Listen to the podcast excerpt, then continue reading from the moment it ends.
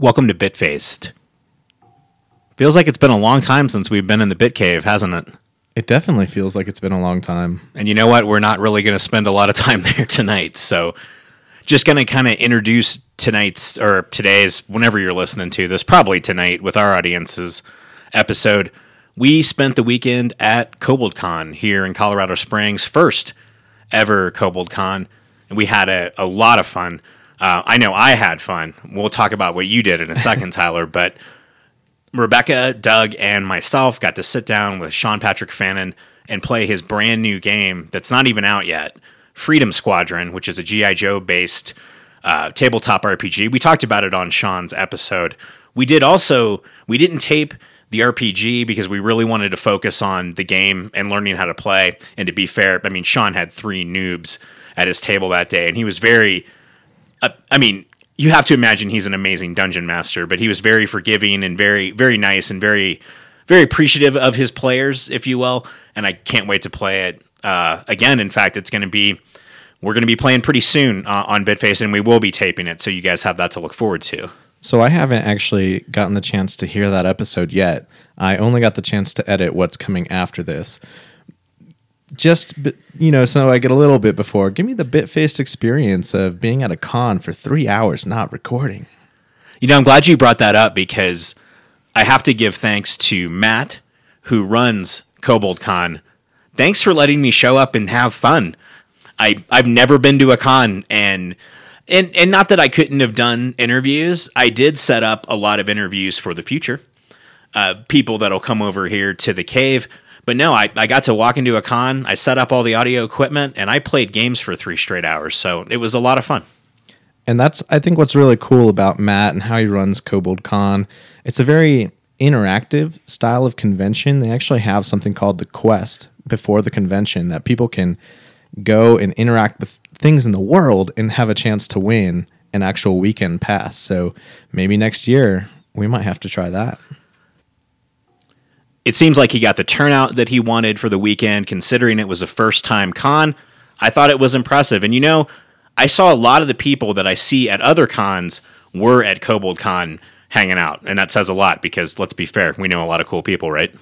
We know a ton of cool people, and we have a huge um, con family, I would say. And we've kind of been inducted into that along with the guys from Movie Camp and everyone else and Andy from Movie Camp will be coming on the show. I got a chance to pull him aside. I didn't get a chance to pull Mike aside, who does the show from.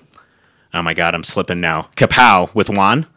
Yeah, two two guys and a mic. Is two that- guys and a mic. Um, and he's been giving us a lot of love on the net. So shout out, Mike. I, I saw you, man. You were engaged in conversation. I was running around. I apologize, but yeah, we got to see a lot of uh, a lot of really cool people. I got to see Sarah outside of makeup, which I had no idea what she looked like. She had to introduce herself to me. I still don't know. I'm just imagining, you know, green Orion girl Sarah.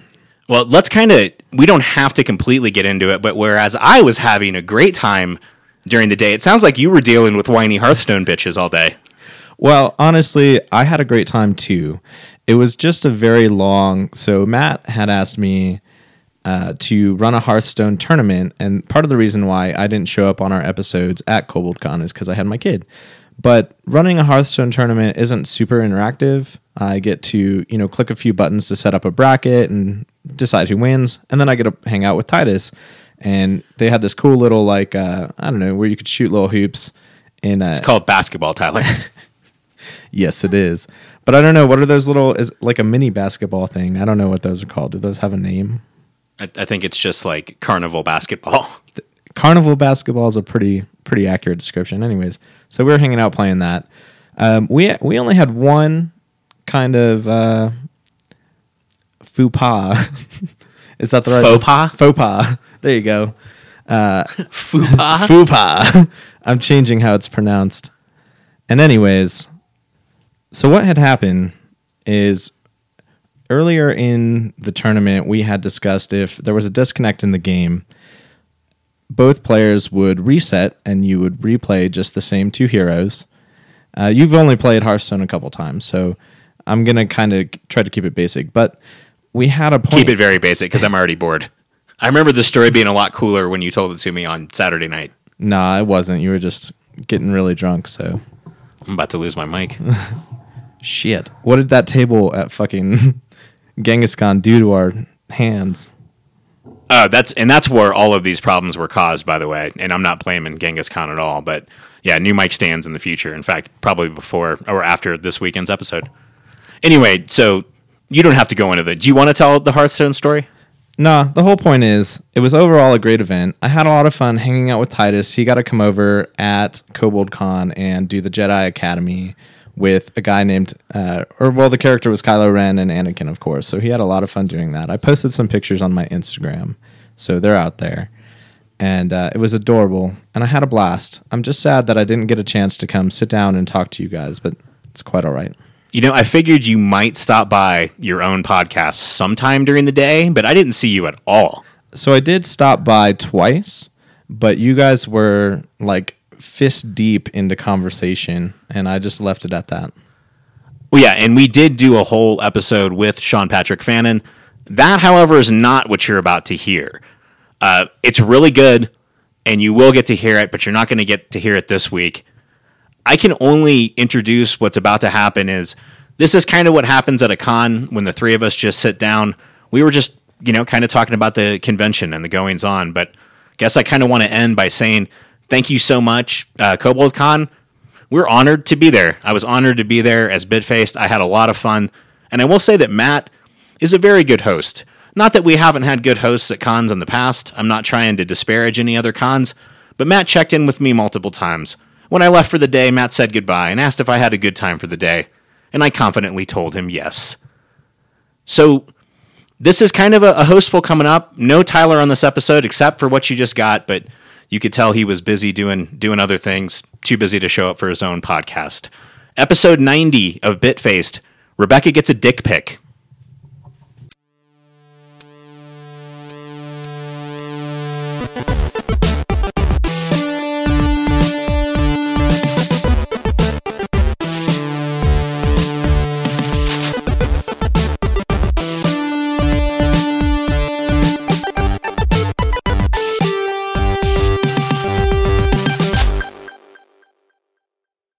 Well, you guys got to really witness Doug's loss of tabletop virginity because I, I've never done anything like this before. I mean, there was some basement D and D gaming uh, a long time ago, twenty five years ish, and uh, before I was even born. yes. Um, go ahead, go ahead, take your shots.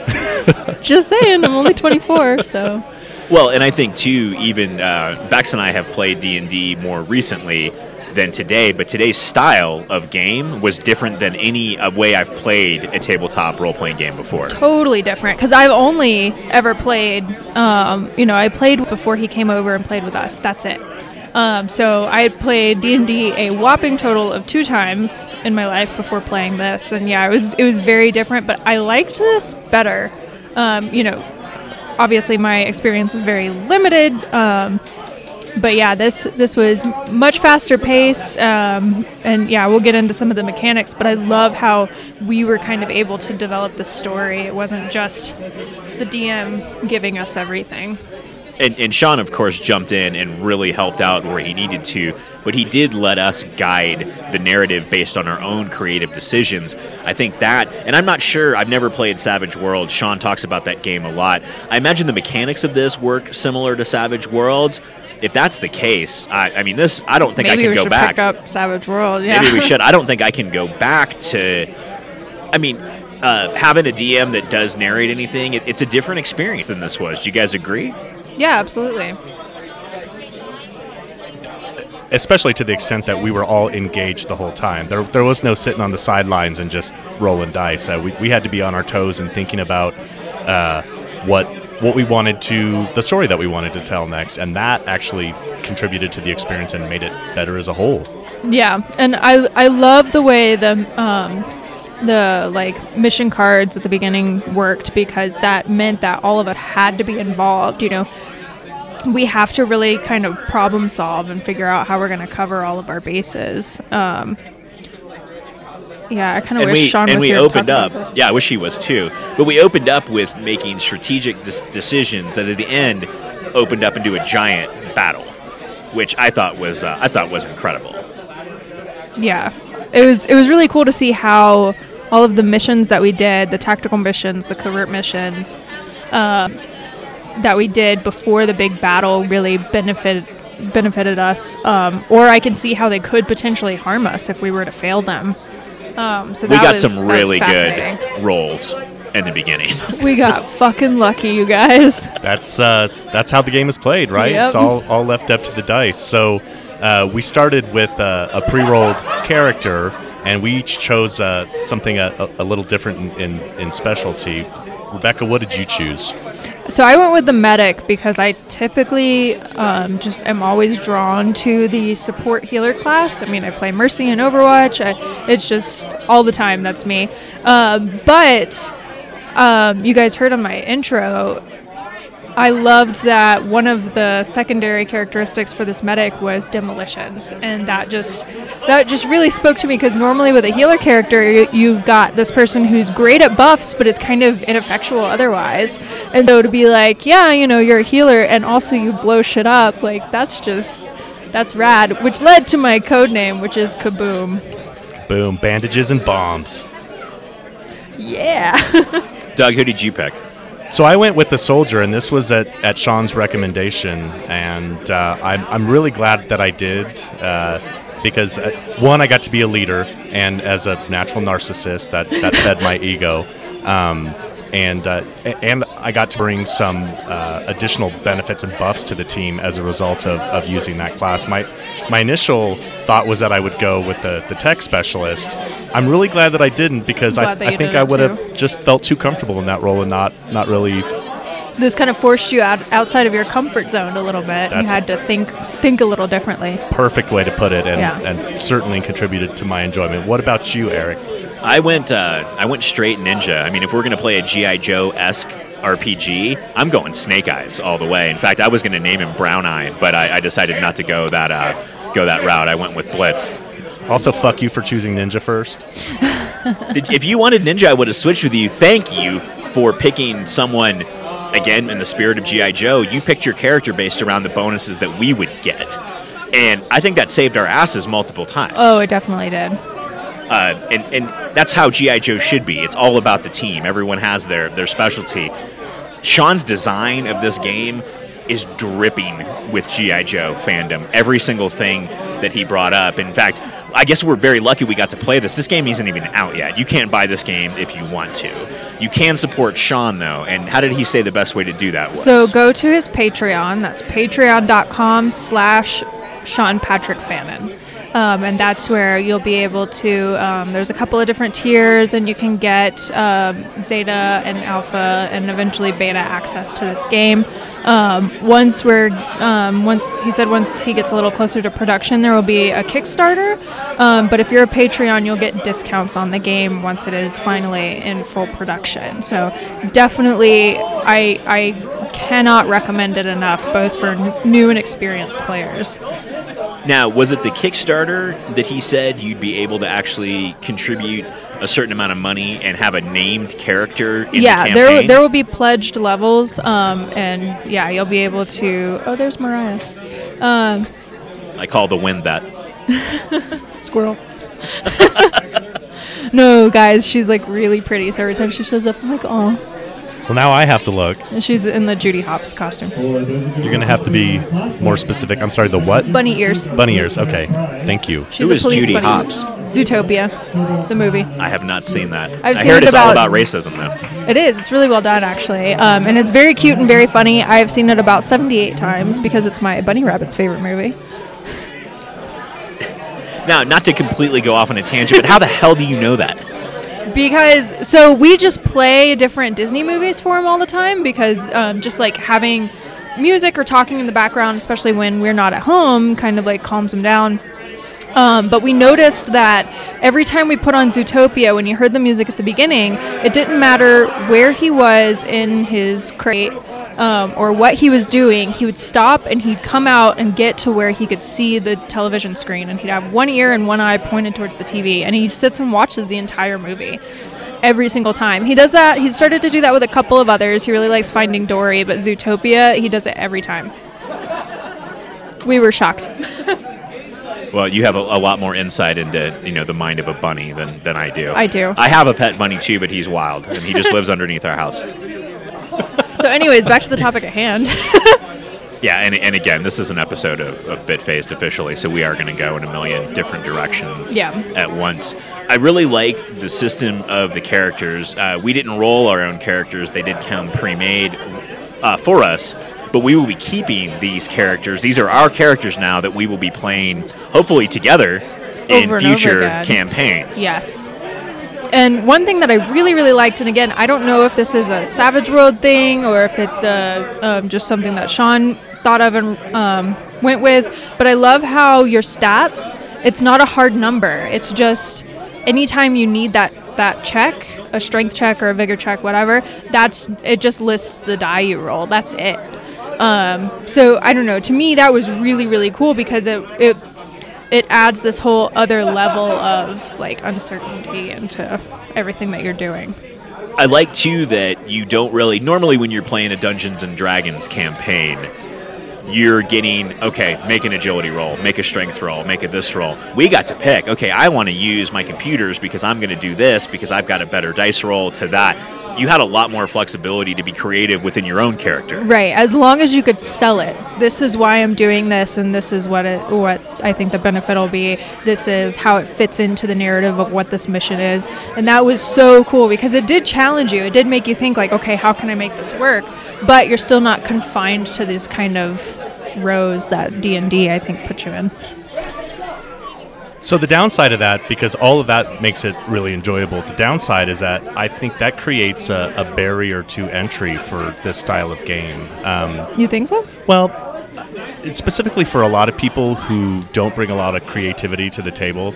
I, I know a lot of people that I enjoy gaming with whom I would never want to sit down and play this style of game with because I think it, it would take away from the overall experience. What? Be more specific. What do you mean by that? I, I, I mean that in order for this to work, uh, we were fortunate enough to have both Sean and uh, apparently a longtime player, Chris. Um, that they they apparently well, Chri- I'm going to make a guess here that Chris has been helping him uh, Develop this, develop yeah. and, and test and flesh it out over time.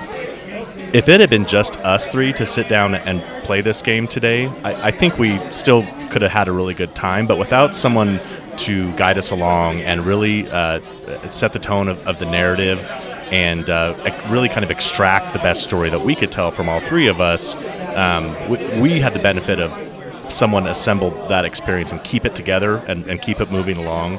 Um, you know, you, you sit down with, with lesser types and uh, it, it falls to shit pretty quickly. But I think you know a little that that's definitely very valid. But a little bit contrary to that is this style of of GI Joe esque futuristic warfare in teams is a lot more accessible than high fantasy. So it, it is a lot. You know, yes, there is some burden on us to create the storyline, but a lot more p- people are going to be familiar with this type of storyline as opposed to well, magic and dragons and fantasy and things like that. I don't know if I agree with that. I think the fantasy world is more um, accessible than the than the GI Joe world is. I think the fantasy world, based on Harry Potter, Lord of the Rings, GI Joe doesn't really. I mean, it exists, but it's not really in the in the forefront anymore. It'd be like if we rolled out a Voltron. Well, that's kind of that's kind of like I, I don't know. I, I kind of disagree with that because it is at, at its heart just warfare, just advanced warfare. So and you so I think the don't Call know. of Duty, this would be the Exactly. the Coca Cola gamer would, would want to play something like Freedom Squadron. I think they'd be able to a lot easier than they would be able to a D and D. That's fair. I, I see where you're coming from now. Yeah. Yeah, and when I think of uh, like my boys, for example, with the types of games that, that they play and the types of media that, that they enjoy, they would definitely at least be interested in trying this. Whereas um, it's been difficult to get them interested in, in Dungeons and Dragons, even though they they both said, uh, "Oh yeah, you know that's something I'd like to try." This is something that a- as soon as I describe it to them, they're they're going to ask, yeah, Right. Can we play this right now?" Because your Yeah. boys asked me a couple years back about doing a campaign, and you and I were both like, "Yeah, we're all in. Let's do it." One of you, the boys, will be the dungeon master. I assume Connor would be the dungeon master. The three of us would play. But then, yeah, they, they, they dropped it. Yeah, Colin actually got the fifth edition for his 15th birthday and uh, has yet to, to play it once. because he just turned uh, well, God, he's 16 now, right? Colin 17 now. Colin's 17 now. Right. Okay. I was waiting for Bex to tell an old joke. Nope, Not out loud. not yet. not yet. I'm saving him. So yeah, I mean, I think, um, yeah, I think this would be a great game style to play with your boys because it is a little bit more like freeform. You know, the the the DM or GM game master um, can kind of you know jump in at will, but it is very much a team effort. So there is less stress on the DM to just come up with this great engrossing story. And Sean did a, a great job of not hand holding for us, But definitely whenever, nudging us in the right direction. Yeah, when we got in trouble, uh, he would, you know, you might want to do this. Oh, okay, that sounds like a great idea. And really explaining our powers. Um, I mean, there's a lot of shit on the character sheet I didn't even use. I don't know about you guys that I'm just Yeah. noticing now that I'm like, oh, I could have done that. So I think as you as you get to know your character a little bit better, the game is going to get better because you're going to have more options out of situations. And that's the great reason to, you know, stick with this character and play over and over again because eventually you're going to really flesh out your character and really know what you're doing. I've got on my character sheet, um, I've got so much survival gear, and with my gear, if we ever end up like lost in the woods somewhere, I got us. So that's like that's really cool, and I'm very excited for uh, a potential future game where that might come in handy.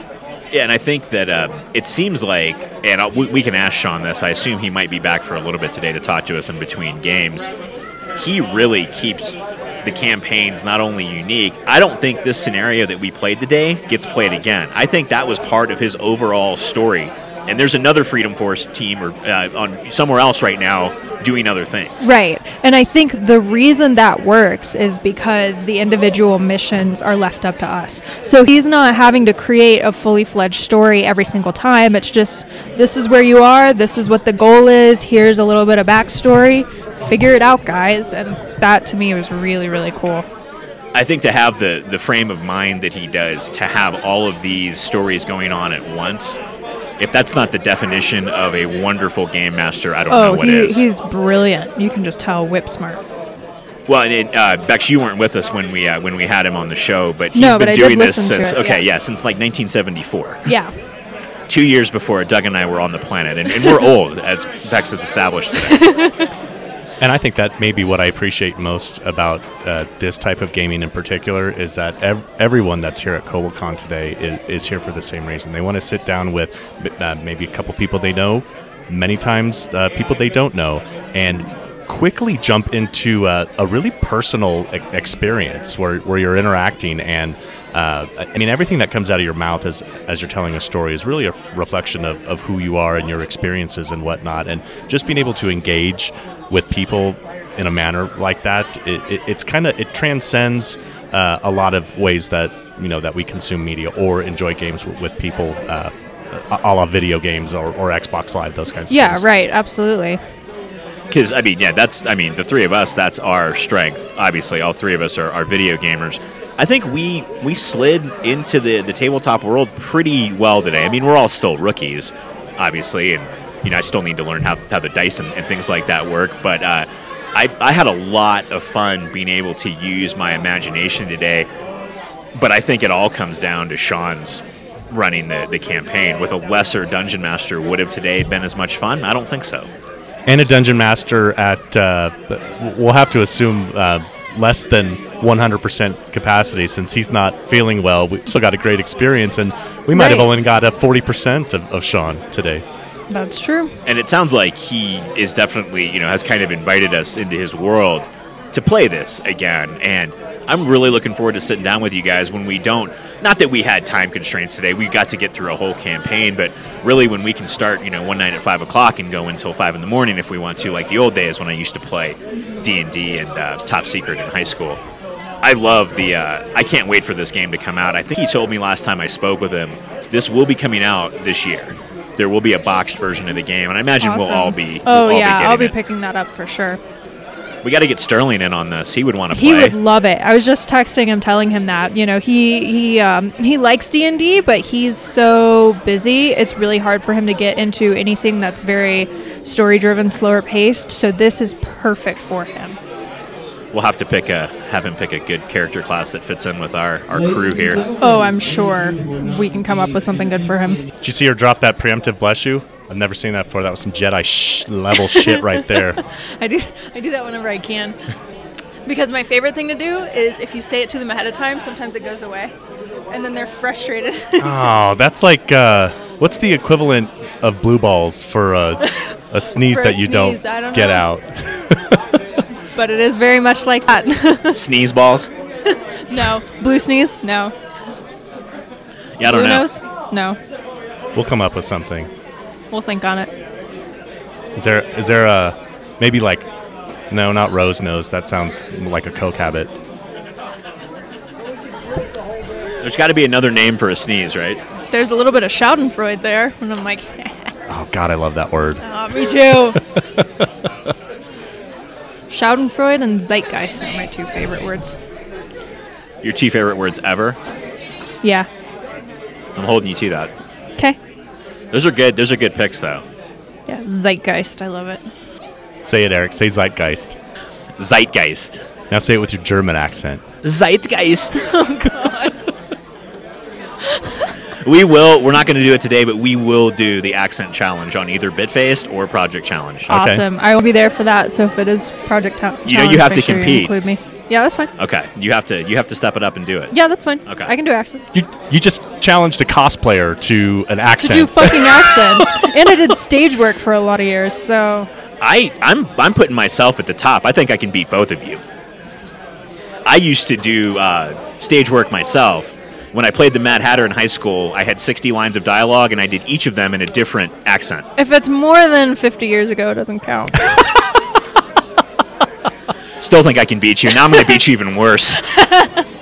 Uh, I think the gauntlet's been dropped dropped here today. Yeah, because I think if there's one challenge, because we've only what ever done one project challenge, and that was the pronunciation challenge, One, correct? one that's actually made it to air. Yes. And we still have that challenge. I still have it. I think it's with me actually. I think it's in my backpack if we ever wanted to do that one again. That didn't make it because it was a lot of fun.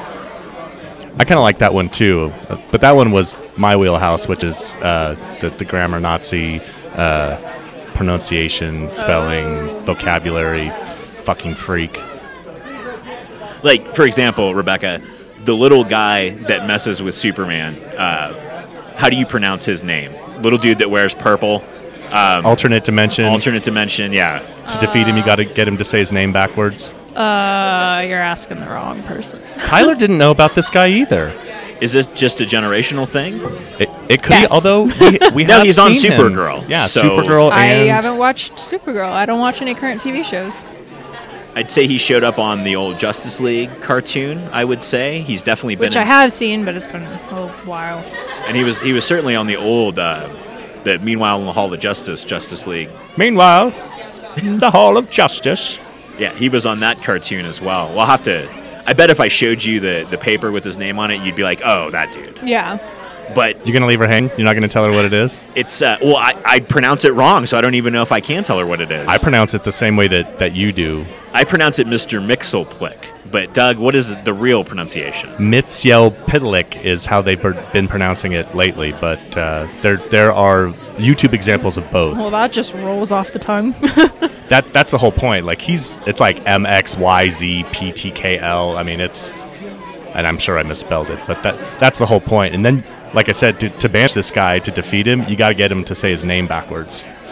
So so he's pretty fucking stupid because he falls for that every time. about to say he's been Superman's villain forever.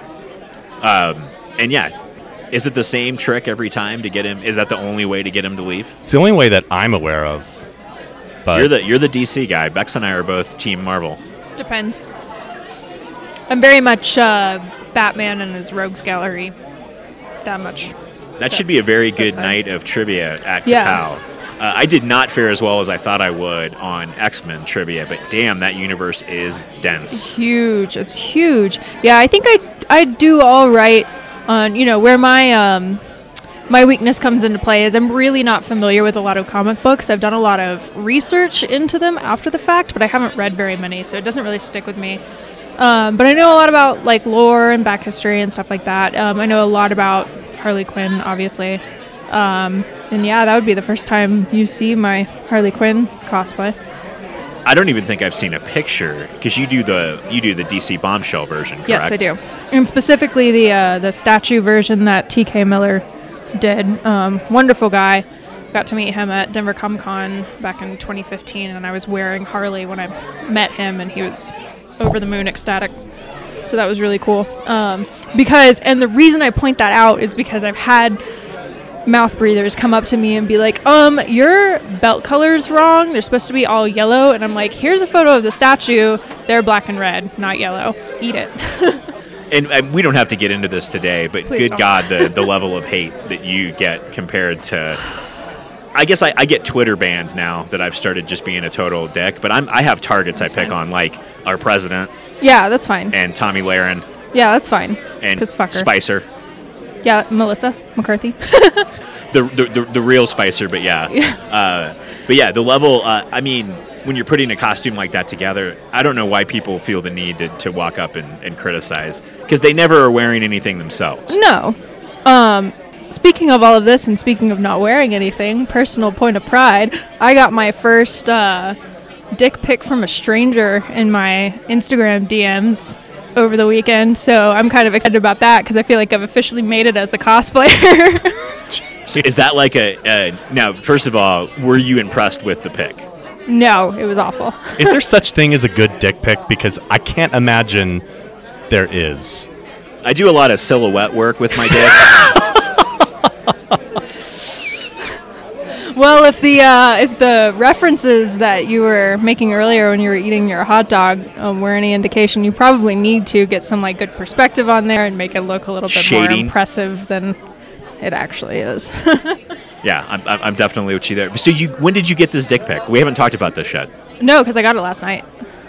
What time? It was like 11 p.m. our time, but I think he's Middle Eastern. Like all, I couldn't read any of the language or anything that was on his profile, but it was, you know, usually you expect it to be like a bot or something like that, but it was not. It was a real dude. Now, I have to ask. I know that, that people do things like this. You figure that people would not continue to send dick pics if it didn't work once. Not that it has ever worked on you, Rebecca. That's not what I'm implying. But why do people continue to do that? Especially now, when you send something to someone, that person can do anything that they want with it. There's no restrictions there. That's why, you know, of course, you have to be very careful on the internet. Nothing that our audience isn't familiar with. But I mean- where's that? Did he send a message with it? nope, it was just the picture.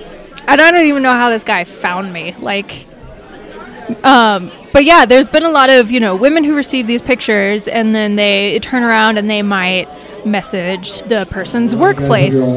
You know, they'll they'll contact the person's girlfriend or their mom or their workplace or whatever, and like that stuff comes back to you. And I did think like, well, that might be kind of fun, and um, looked at his profile to see if there was any information like that, but I couldn't get anything from it, so I ended up just deleting it. But uh, You didn't keep it?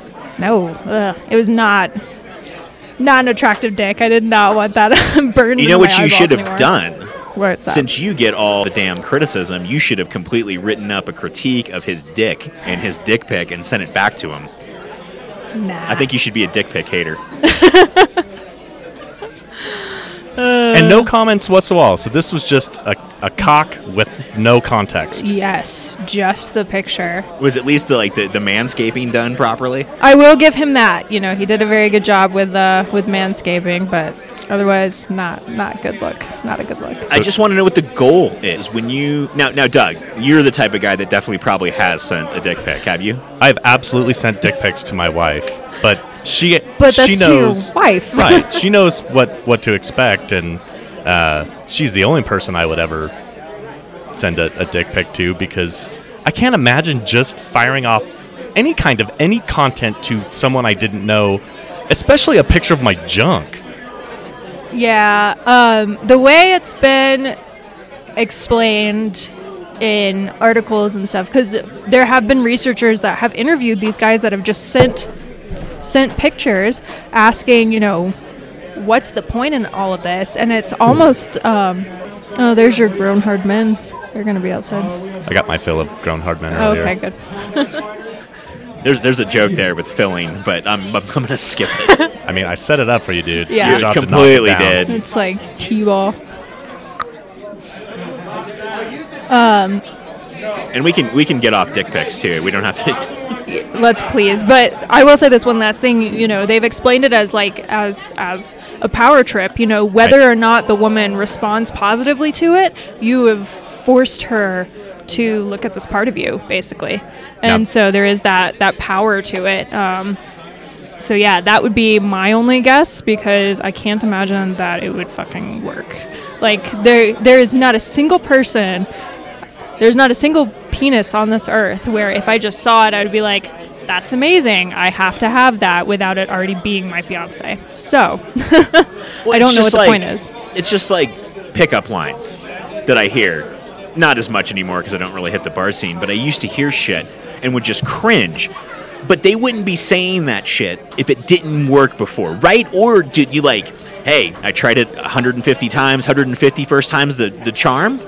I, I don't know. Um, as soon as you mentioned the, the power thing, that actually started to make a lot of sense. And I don't know that we're talking necessarily about um, a, uh, a, a trick that works or you know some kind of plot or ploy that has actually resulted in a hookup or something before. But there's been plenty of, you know, traditionally flashers have been Exactly. I think it's more like that. Yeah, it's- it's an- especially it's bringing it out more in people because, um, you know, even though all your information is there on the internet, there is this level of anon- anonym. I can't. speak. Anonymity. Yeah, that word. Uh, I can't speak today. Um, because you you've got screens between you and this person so i think it kind of brings that behavior out even more. Because you're not face to face with them you can't. The I, um, opportunities for rejection or retaliation aren't quite as severe. Um, at least you know that's the perception. So it's a lot easier to just kind of throw that stuff out there and see what happens. Um, which you know i was disgusted and horrified but like the logical like rational side of me was kind of fascinated. Like okay now i get to observe firsthand here's this person is middle eastern and is not located anywhere near me. Obviously it's not a can we hook up? Here's my dick opportunity because there's all that distance. So it is just i want to force you to look at this. Eye rape. yeah basically. That's a good way to look at it. I've been very. it felt like that I, I, I bet you did. Um, I've been very impressed today by people I have met and interviewed at cons, and either I have one example, Jamie, who is dressed up as Ahsoka today. I've only seen her out of costume, so I had no idea that was her until she walked up to me. Sarah, Cosmama, was completely in Orion slave girl makeup last time I met her. I had no idea that was her when she walked up to me, and she's like, I was like, oh yeah, you were my episode this past Wednesday really good job with the uh, with with the cosplay today, especially since this is a, a you know a smaller local convention. Oh yeah, we've got some good people down here. We've got um my friend Mariah, who I'm hoping will sit down with us a little later. She goes by Kid Wolf Cosplay on social media. Um, she's super talented, and she's got this adorable Judy Hopps from Zootopia that the kids just love. She's going to start doing hospital visits with us at Cap for Kids um, as Judy. So very excited to have her kind of join the team there. Um, but she's she's so talented. I mean, she cranks out costumes faster than anyone I've seen. And might we be featuring her very soon on a on a Tuesday? Yeah, very soon. Um, Do you want to talk a little bit about that? yeah, um, probably not. I've got in my head, just not written down yet, the next four weeks. So it won't be anytime in the next four weeks. But we are going to start featuring a cosplayer of the week, so to speak. Um, I, I know so many talented people, and we just really wanted a way to showcase all of the great talent. Most of it is here in Colorado. I do have a few um, friends that are national and even international that we're going to be showcasing. Um, and also, there's a new show coming out, Cosplay Melee, on Syfy. Um, same people that do Face Off, and it's actually taking place right after Face Off, so Tuesday nights. Um, and I've got a lot of friends that are going to be on there. So most of our um, at least for the next several weeks, most of the um, cosplayers we feature are going to line up with their cosplay melee episode. So definitely a lot of talent. I like it, and I think it was a I think it was a great idea, and also kind of Bitface's way to support the cosplay community. We started off as almost strictly a, a video game podcast. Nick Gochis, who it's not an episode of Bitfaced if he doesn't get mentioned, just came by and said, You know, I really miss when you guys used to talk about video games all the time. And don't worry, we're not going to stop talking about video games. We just think there's such a broad world that we live in here as geeks that we don't need to just do video games. So, a lot of stuff uh, coming up. You watching Legion, Bex? No, not yet. I need to. You have to watch it. So I was bad, and I got a game that I could not afford, um, but got it anyways. And you guys are gonna laugh at me. I've talked about this before. Um, Dragon Quest Builders, which is like Minecraft but not Minecraft. Now, I'm not going to try to call you out here, but I am on the console a lot. I see you once a week. I have seen you on every single day this week, so you must love this game. I love this game. I love it so much, and it's got amazing reviews. I think IGN gave it like a 9.2 out of 10 or something like that. Um, so I was really on the fence about it. You know, I've always been interested in the the world of Minecraft, but I wasn't a huge fan of the way the graphics themselves looked. Um, and I've talked to so many people that play Minecraft that are really annoying. It just kind of turned me off of the idea of Minecraft. So when I found out about this game, and I don't know how I didn't hear about it sooner because it actually came out right before my birthday last year. So that would have been an awesome birthday present, and I could have saved my 60 bucks. But um, but it's a really, really cute game. The mechanics are absolutely fantastic. The only critique I'll give it is the battle mechanics are a little clunky. It feels like they made a building game and then they were like, oh shit, what do we do if an enemy shows up? So here, have some battle mechanics. Um, but other than that, it's beautiful. It's so much fun. So yeah, I've been on every single night this week. So that came out last year, correct? Yes, it did. So it kind of beat uh, Lego Worlds to the jump, It did. Um, I had started playing this week, and it is phenomenal. Really, I'll have to I'll have to play some Lego Worlds and then I can compare the two. Um, but I think the other limitation that Dragon Quest Builders does have to it is it's only PlayStation 4 or PS Vita. So any Is it cross-plot? no. Okay. So there's some restriction there. Um, and there's also, you know, anyone anyone who is playing Xbox or who is a, a Wii player, maybe they don't have access to this game. And let's let's address that a little bit. Um, as people that listen to the podcast know, I'm a big Xbox fan. Sony is knocking it out of the fucking park with their exclusives Yes, this year, they and they're are. not slowing down. No, and we will start talking about Horizon Zero Dawn. And actually, I'll go ahead and give a little bit of a plug. Um, the first cosplayer that we're going to feature is um, my friend Allie. Um, she goes by Alley Cat Cosplay on all social media, and she. Um, like a year ago, she was so ahead of the game when Horizon Zero Dawn was kind of first announced and we got all the references for Aloy, the main character. She went ahead and put that cosplay together, and she's even um, she's even been featured by the company to um, to kind of be showcased by them. so as they're touring, um, they actually have on all of their presentations they have photos of Allie Okay. in her cosplay. So we'll we'll be featuring her this week um, because Horizon Zero Dawn has just been absolutely killing it. They've been uh, the reviews are insane. Um, I couldn't afford the full game yet and couldn't afford the time, which then I turned around and bought Dragon Quest Builder. So it doesn't really. I'm kind of like lying a little bit to myself here.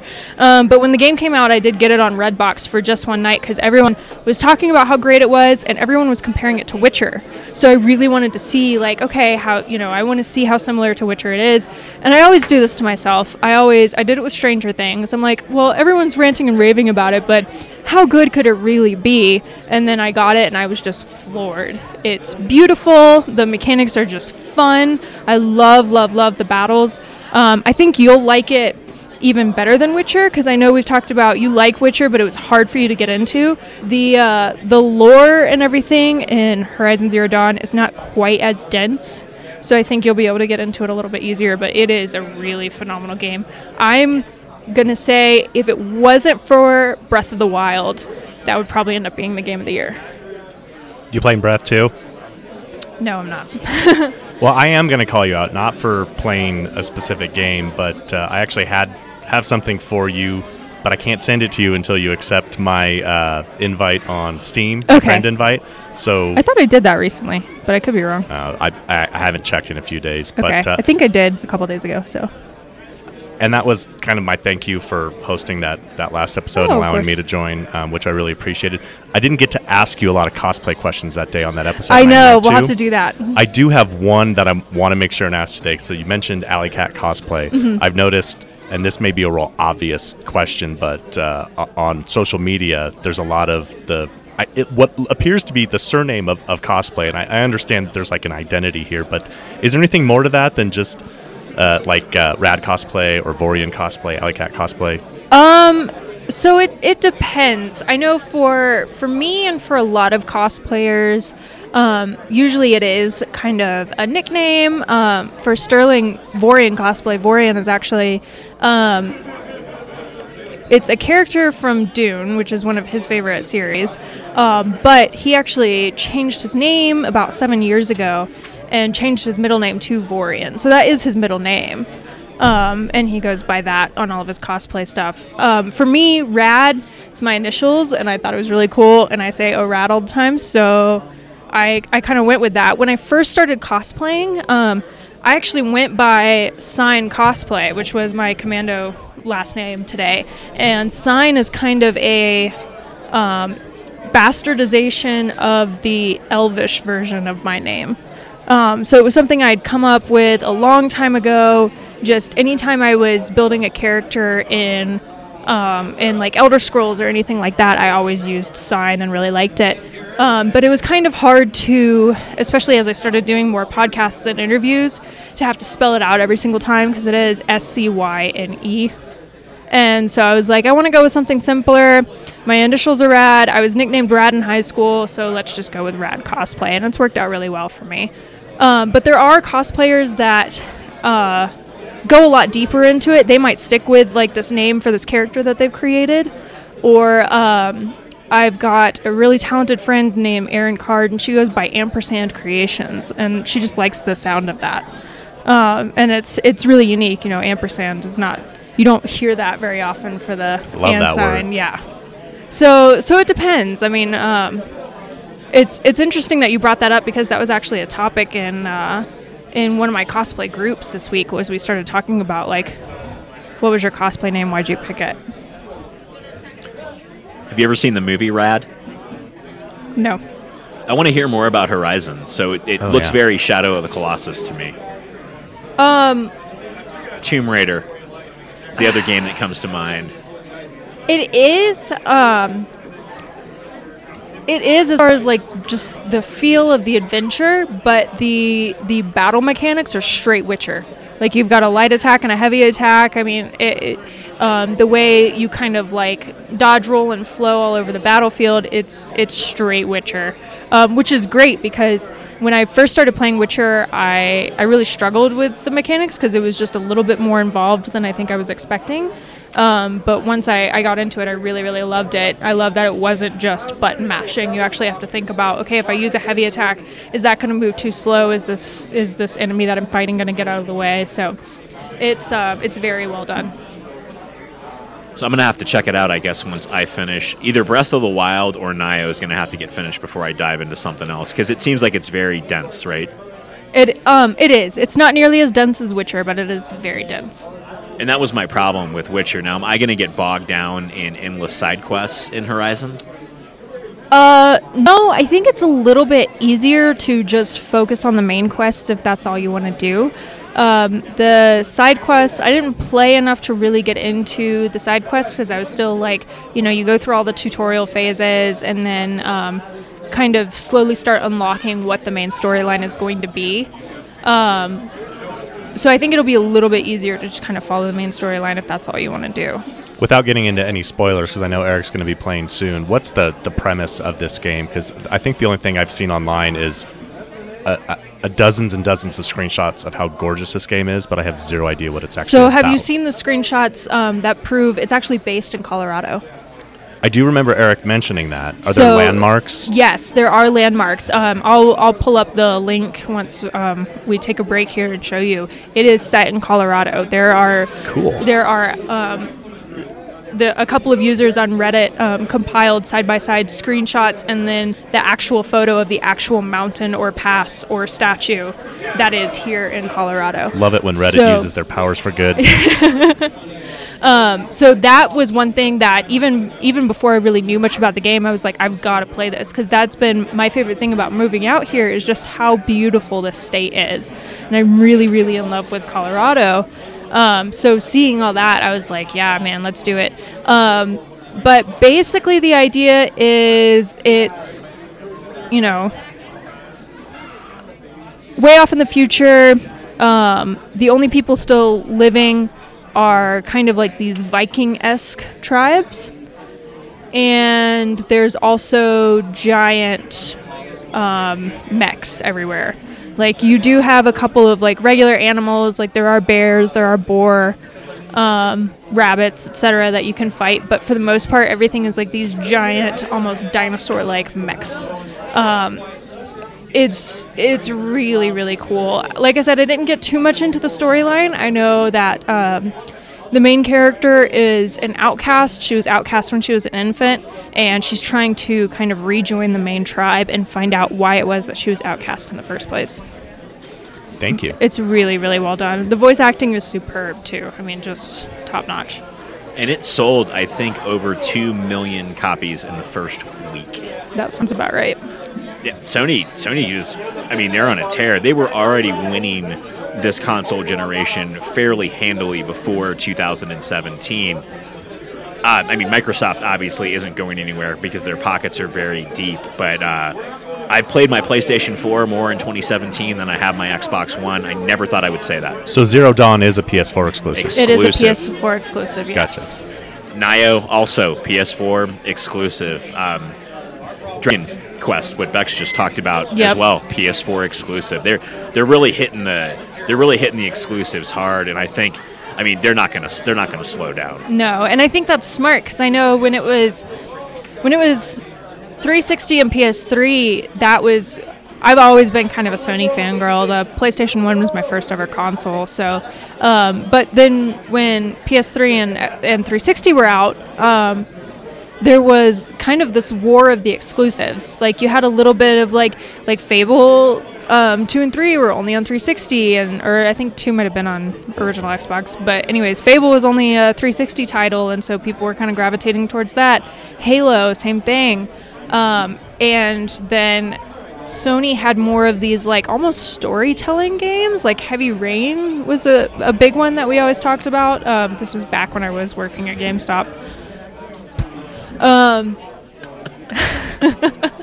so, and then I feel like a little bit of that went away when Xbox One and PS4 first came out. There weren't too many games that were exclusive to either side, but now we're starting to slowly see a reemergence of the exclusives. So it'll be interesting as the year progresses to see kind of what that does to the gaming community, I think. And Nintendo's already completely on board with that. Most of their titles, or their big titles, I should say, are of course going to be exclusives because you'll never see, I'm not going to say never, but probably never see Mario or Zelda on a Sony or Microsoft console. and until until the switch um, because i truly think that um, even though the switch has its launch issues i think that's the way that um, nintendo needed to go. I mean they've always been very good about being innovative when it comes to their consoles. Sometimes it falls a little short like i don't know that the wii or wii u did as well as it probably as they thought it was going to do.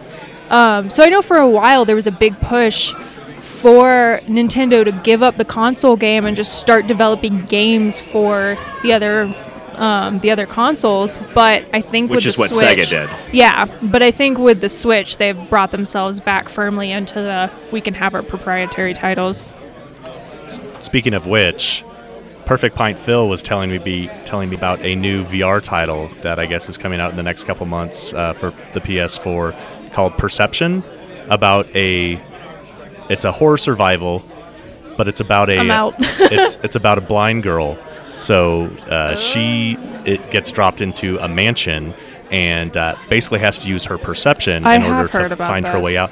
And the interesting mechanic that I picked up on is that it's all procedurally generated, so it's like a one run and done, kind of like a Binding of Isaac, Uh-huh. and different each time. That sounds really interesting to Isn't me. That does perception already interesting. exist, just not in VR form? Could be. I don't know. I'm positive it does. I'm I, if it's the same thing I'm thinking of. Where you, um, and I'll show it to you. I have it, Doug. You hear like a dog barking, and you have to walk towards the sound, and then as you're walking, the world becomes painted around you. Um, it was a really cool concept. I don't know about the VR game. I will say on console, it really fell short, though. Did it? Interesting. Well, I, I would say that, uh, speaking of horror, not traditionally a genre that I- I'm into either. I mean, I played the first couple, couple Resident Evils and then not really a whole lot since. But uh, something like that done in VR takes on a whole different uh, level of, of interaction. And uh, I could really see uh, just the way that the game was described to me. If it fell short on console, there's a chance that it will shine on, on VR, especially if you're tr- having to reorient and move towards specific sounds. and- Right. We also got, uh, which I'll have to ask Phil about this. Star Trek Bridge Commander came out this past week. I'm pretty sure. Oh. Oh, it is out. I, I think so. I Phil was at work all week, and I have to think that uh, uh, you know what I'm gonna have to cut that out because I'm not supposed to talk about the fact that I work with him. But I haven't heard from Perfect Pint Phil regarding that yet. I, I think you're right. I think we might need to follow up and get his take. March 14th. Yeah, I, th- I thought it came out Tuesday. And that's one I was really excited to play because it's, to my knowledge, the only multiplayer VR game on Sony, correct? That I don't know. Yeah. Um, I think you're right. I think you're right, but I just got a have to look. PS4, let alone VR gear. But I'm glad I did. Have you have you liked your?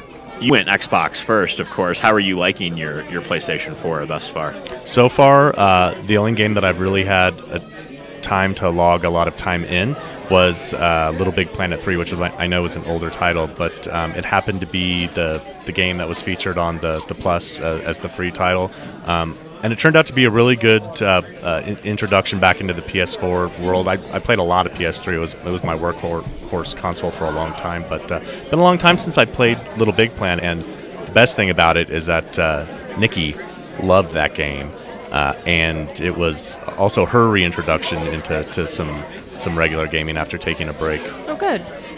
And they, it's one of the titles that they didn't change Little Big Planet 3, but it is cleaned up for the PlayStation 4. Am I correct there?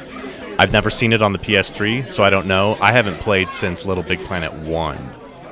Oh, wow.